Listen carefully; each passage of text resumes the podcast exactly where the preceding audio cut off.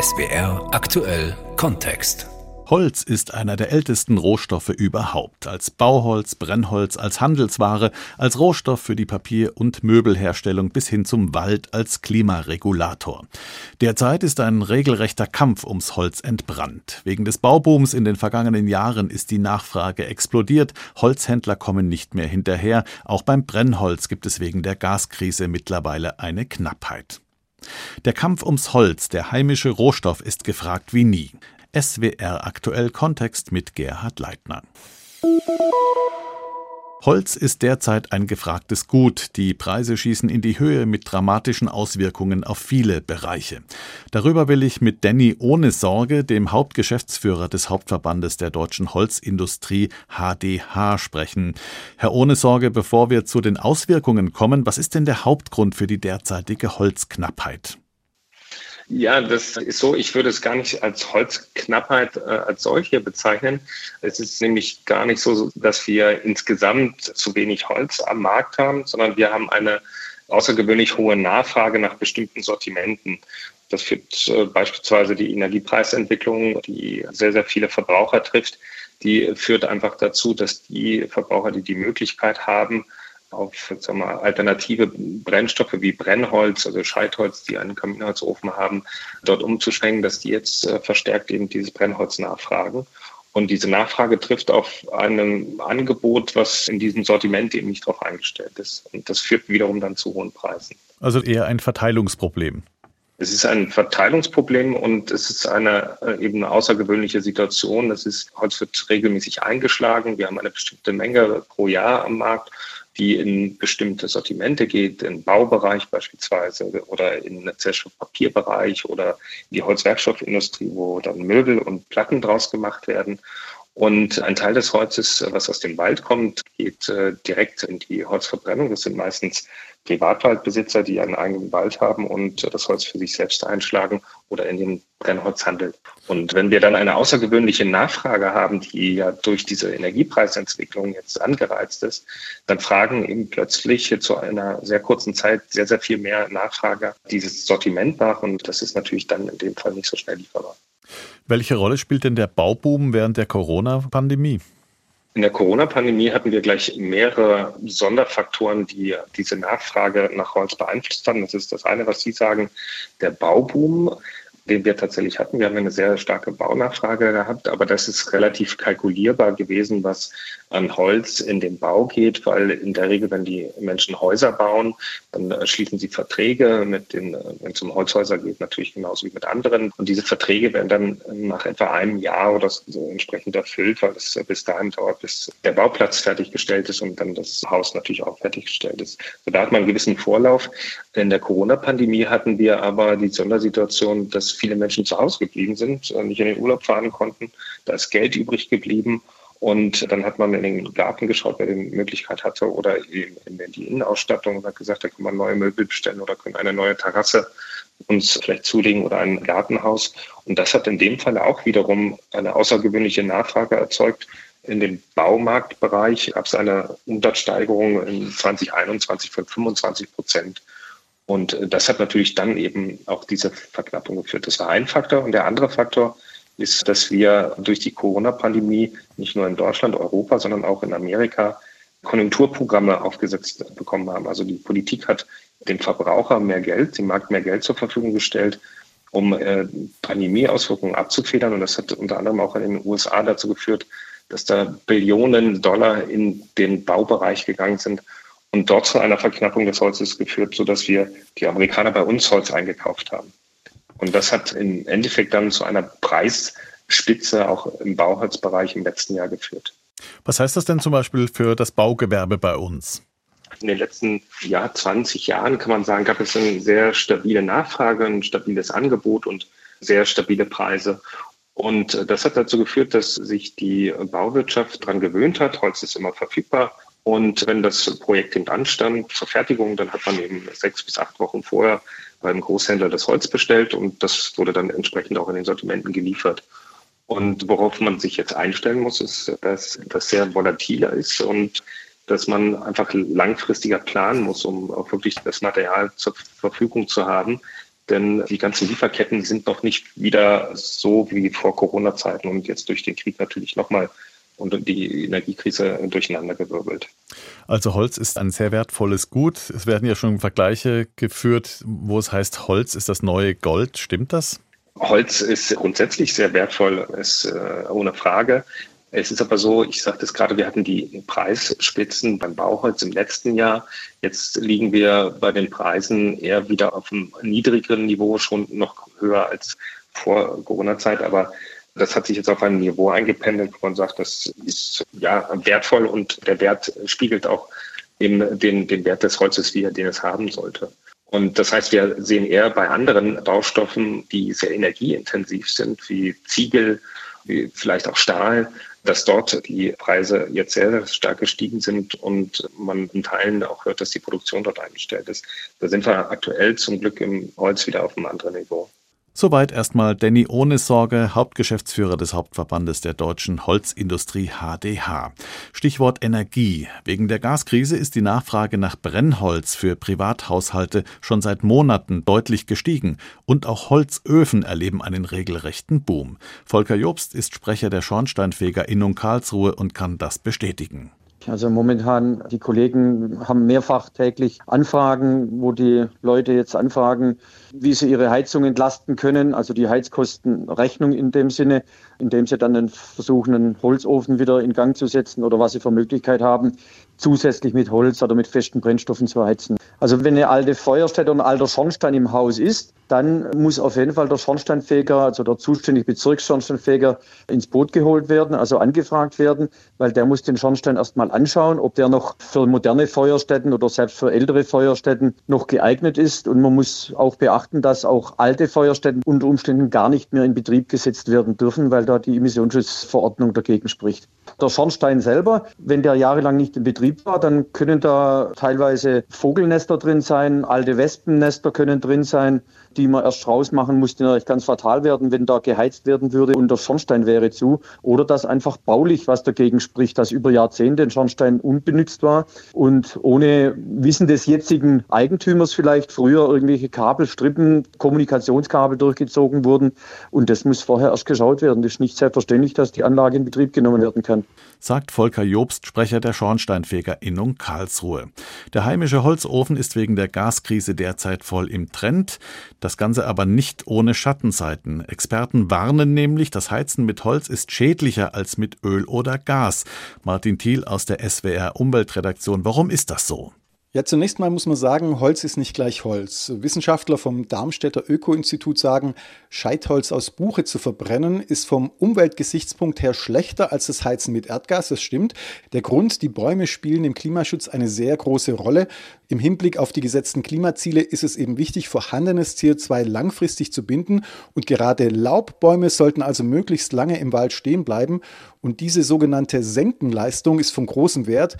Werden Bäume gefällt, sinkt der CO2-Speicher im Wald und die positive Wirkung, die verpufft. Ja, und dieser Effekt, so die Wissenschaftler des Öko-Instituts, wird nur noch nicht in der üblichen Treibhausgasbilanz integriert. Wenn man das aber tut, dann ist Buchenholz zu verbrennen eben schlechter als Erdgas und Heizöl. Heißt das jetzt, Holzöfen sind schlecht oder sollten am besten gar nicht angefeuert werden? Nein, das heißt es natürlich nicht. Und in der jetzigen Energiegaskrise kann und soll man bestehende Öfen auch beheizen, um damit auch Erdgas einzusparen. Aber in Zukunft sollte besser auf Wärmepumpen und erneuerbare Energien gesetzt werden. Und es kommt, wie gesagt, auch auf das Holz an. Fichtenholz zum Beispiel ist ökologisch weniger wertvoll als Buche und davon gibt es noch sehr, sehr viel. Fichtenholz hat ohnehin schon ein Problem mit dem Klimawandel. Dürre sorgt für Borkenkäferbefall, viele Bäume müssen gefällt werden. Da entsteht viel Schadholz, das aus dem Wald muss. Lokal ist es also auch sinnvoll, das als Feuerholz zu verwenden. Also wenn man Holz verfeuert, dann am besten Fichten, Schadholz, Käferholz, Holzabfälle, die eben nicht anders nutzbar sind. Gibt es denn Unterschiede, ob ich mit Pellets, Hackschnitzeln oder Holzscheiten heize, was die Schadstoffbelastung angeht? Ja, die Unterschiede sind da sehr groß. Es hängt ganz stark davon ab, wie modern die Anlagen sind, wie effektiv Holz verbrannt wird und wie gering die Schadstoffemissionen dadurch sind. Es gibt ja mehr als 11 Millionen Kamine und Holzöfen in Deutschland. Viele davon sind sehr alt und zum Teil schlecht gewartet oder werden einfach nicht richtig befüllt, zum Beispiel mit zu viel Holz, mit zu feuchtem Holz und dann werden sie auch noch schlecht belüftet. Das heißt, die Energieeffizienz ist oft schlecht. Für wenig Heizleistung wird vergleichsweise viel CO2 freigesetzt. Ja, und die Holzverbrennung in Kaminöfen sorgt für schlechte Luft. Feinstaubmessungen belegen, Holzöfen erzeugen in Deutschland mehr Feinstaub als alle Laster und Autos zusammen. Und das nicht an der Autobahn, sondern in Wohngebieten. Ja, und im Gegensatz dazu sind automatisierte, gut eingestellte Pelletheizungen oder Hackschnitzelanlagen natürlich besser. Das sind gut steuerbare Anlagen und da werden ja oft Holzreste verwendet.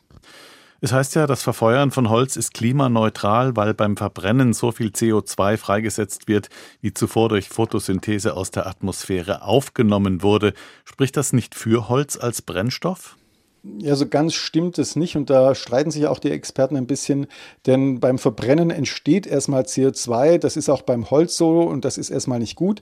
Das muss dann auch wieder gebunden werden und es kann zwar gebunden werden, weil der Wald ja nachwächst, aber es ist erstmal freigesetzt und das Nachwachsen muss eben garantiert werden. Also das Argument ist immer, es ist ein Kreislauf, Holz, das wächst, bindet CO2, verbrennt man es, wird CO2 freigesetzt. Das wird als neutral definiert, ist aber wie gesagt umstritten, aber im Gegensatz zu Erdöl, das 300 Millionen Jahre unter der Erde lag und jetzt verbrannt wird und das CO2 eben nicht in einem Kreislauf gelangt, sondern in die Atmosphäre abgegeben wird, stimmt das. Das heißt also, diese Bilanz stimmt nur, wenn gleich viel Holz nachwächst, wie verbrannt wurde? Ja, genau, das ist dieser Kreislauf. Aber wenn der Green Deal der Europäischen Union eingehalten werden soll, dann spielt der Wald sogar noch eine größere Rolle im Klimaschutz als bisher. Er muss nach den EU-Plänen sogar mehr CO2 aufnehmen als bisher. Und wie geht das? Der Wald muss umgebaut werden, mehr Mischwald als Fichtenmonokulturen und der Mischwald muss möglichst lange stehen, möglichst lange CO2 binden. Und wenn das Holz geerntet wird, dann muss es eben in langlebigen Produkten verarbeitet werden, damit das CO2 möglichst lange im Holz gespeichert wird. Also Holz sollte möglichst erst am Ende einer langen Verwertungskette verbrannt werden und nicht gleich zu Beginn, weil dann verpufft dieser Effekt der langen CO2-Bindung. Wenn jetzt jemand einen Holzofen besitzt und unter Umständen gar kein Brennholz mehr bekommt oder wenn dann nur noch zu unerschwinglichen Preisen, der kann ja nicht einfach in den Wald gehen und Holz mitnehmen. Oder gibt es da eine Regelung sozusagen für den Eigenbedarf? Also in der Regel darf man am Boden liegende Äste, Rinde und Holz in geringen Mengen zum Eigengebrauch einsammeln. Das ist schon okay. Das reicht aber sicher nicht, um jetzt dauerhaft über den Winter zu heizen. Ja, und Bäume fällen oder Äste absägen, das ist in der Regel verboten oder eben nur mit der Genehmigung von einem Waldbesitzer erlaubt. Also man kann nicht in den Wald gehen und sich größere Mengen Holz einfach mitnehmen. Vielen Dank, Martin Thiel aus unserer Umweltredaktion. Holz ist derzeit so wertvoll, dass der Holzdiebstahl mittlerweile Dimensionen angenommen hat, schildert SWR-Reporter Klaus Sturm. Ab und zu mal ein Holzscheit mitnehmen für ein Feuer am Abend, das hat es schon immer gegeben. Aber jetzt gehen die Täter immer öfter ganz anders vor, sagt Jürgen Gaulke vom Verband der Waldbesitzer. Jetzt seien da Profis am Werk. Die kommen dann auch schon mit schwerem Gerät, das heißt äh, mit einem Laster, auch äh, schon mit einem Kran und äh, arbeiten auch so professionell, dass ein Laie von außen nicht sieht, ob die jetzt vom Waldbesitzer beauftragt sind oder nicht. Und wenn ganze Stämme und Stapel abgeräumt werden, dann werde das für die Waldbesitzer richtig teuer. Also wir rechnen ja immer pro Festmeter, das, das ist einfacher und äh, wenn dann eben mehrere Baumstämme abgeräumt werden, sind das schnell mal äh, 10 bis 15 Festmeter und das stellt ungefähr einen Wert aktuell dar von 2000 bis 3000 Euro. Also das heißt, der einzelne private Waldeigentümer merkt das schon. Wer Holz klaut, auch im großen Stil, kann ganz geschickt vorgehen. Er müsse gar nicht unbemerkt bleiben.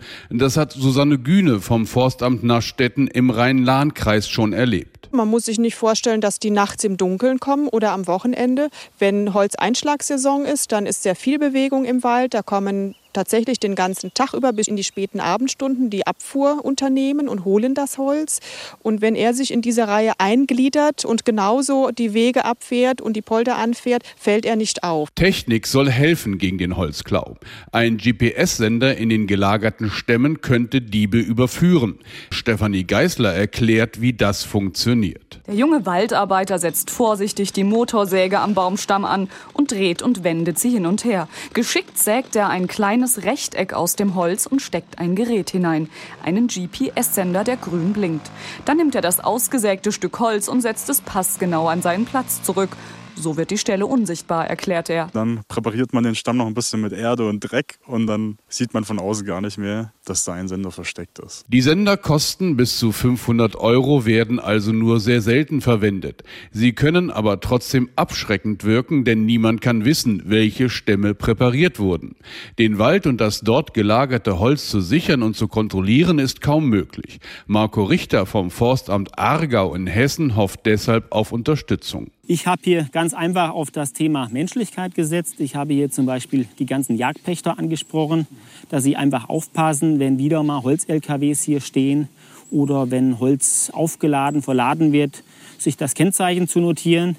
Ich selbst fahre nun natürlich auch häufiger rum. Förster und Waldbesitzer sind aufmerksamer geworden. Sie wissen, je knapper und teurer ihr Holz wird, desto lukrativer wird es auch für professionelle Diebe. Das zeigt, wie begehrt der Rohstoff Holz derzeit ist. Nochmal die Frage an Danny Ohne Sorge, den Hauptgeschäftsführer des Hauptverbandes der deutschen Holzindustrie HDH.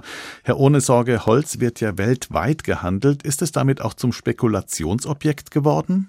Ein Spekulationsobjekt würde ich so nicht sagen. Es ist ein Faktor im letzten Jahr eben gewesen, dass die, die Holz verarbeiten, sich natürlich aufgrund dessen, dass eben diese Just-in-Time-Lieferung nicht funktioniert hat, auch ein gewisses Lager aufgebaut haben. Also im letzten Jahr haben wir gesehen, da wurden Lager aufgebaut, um einfach vorzusorgen, um dann seine Aufträge in der nächsten Zeit zu bedienen. Und wir sehen das jetzt nicht, dass mit Holz als solches spekuliert wird, wie vielleicht mit Gold oder anderen Metallen an der Börse. Das können wir so nicht bestätigen, weil es da auch keinen echten, sage ich mal, Börsenpreis und keine sagen wir, Börsenwertpapiere gibt. Mhm. Und wenn ich Sie richtig verstanden habe, ist die, ich nenne es mal Holzkrise, aber mittlerweile wieder überstanden. Das waren durcheinandergewirbelte Märkte, eine Sonderkonjunktur. Und die Menge war an dem Markt da, sie ist nur woanders hingegangen. Und so würde ich das jetzt auch für die nächste Zeit bezeichnen. Wir sehen ja äh, eine sehr ungewisse Zukunft. Wir schauen alle mit Sorge auf die Entwicklung am Baubereich im nächsten Jahr, sodass wir eher sagen müssen, dass wahrscheinlich die Nachfrage zurückgeht am Bau und dementsprechend wird sich sicherlich die Nachfrage im Holzbereich ähnlich verhalten. Grundsätzlich äh, wollen wir aber ja in Zukunft mehr mit Holz bauen.